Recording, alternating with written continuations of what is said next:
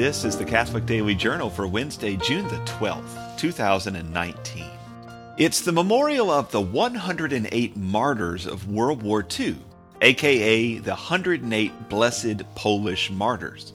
They were beatified by Pope Saint John Paul the Second, and they consist of three bishops, fifty-two priests, three seminarians, twenty-six male religious, eight female religious, and nine lay people, including Mariana Biernaka, who offered her life in exchange for that of her pregnant daughter-in-law, thus saving the life of her grandchild.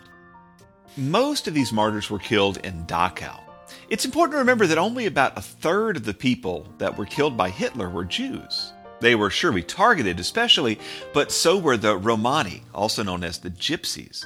And as the Nazis gained power, they expected everyone to support them, not just to tolerate them.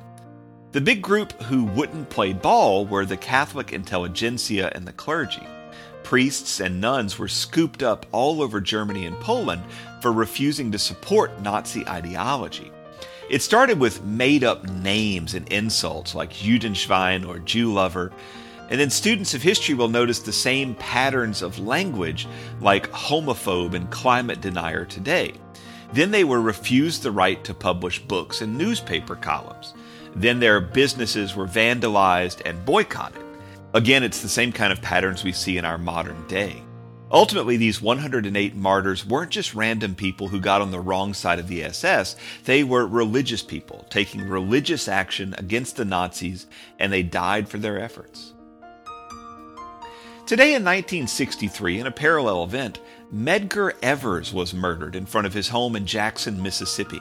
He was a civil rights activist working to organize the black community to secure voting rights and to provide education and work opportunities in central Mississippi. Evers was a veteran of World War Two and a college graduate. Byron De La Beckwith, a member of the Ku Klux Klan and of the White Citizens Council, which was formed to resist racial integration of schools, shot Evers in his driveway. Tragically, the all-white jury was hung, and De La Beckwith was released.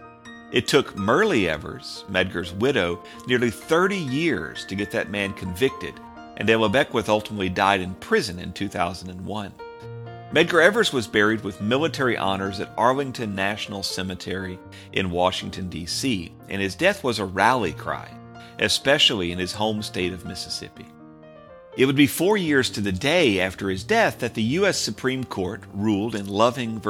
Virginia that any law which forbade interracial marriage was fundamentally unconstitutional.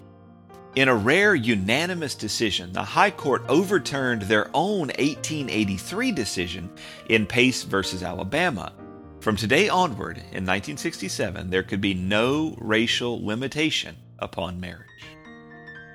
And finally, today in nineteen ninety-four, one of the most bizarre media frenzies in modern U S history began when N F L All-Star and rising actor O J Simpson's ex-wife, Nicole Brown Simpson, and her alleged lover, Ron Goldman, were found stabbed to death outside her L A condo.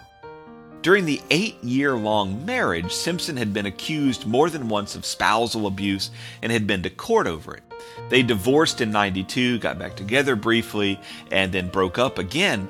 But the entire case would go from odd to bizarre to full-on insane in the following fifteen months. First, a week after the deaths, Simpson was scheduled to turn himself in, but instead he led the police on a long, low-speed chase across L A in a borrowed Ford Bronco. Simpson's guest house was occupied by the mind-bending Kato Kaelin.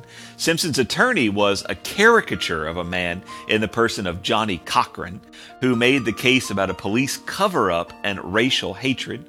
The prosecutor and lead detective, and even Judge Lance Ito, all became actors in the lunacy, a thing that paralleled, quite disturbingly, the rise of reality T V in the early nineties. It was crazy. The Catholic Daily Journal is supported by listeners like you. For more information, visit Catholic Underground dot com. Until next time, be on the lookout for the Lord at work in your life.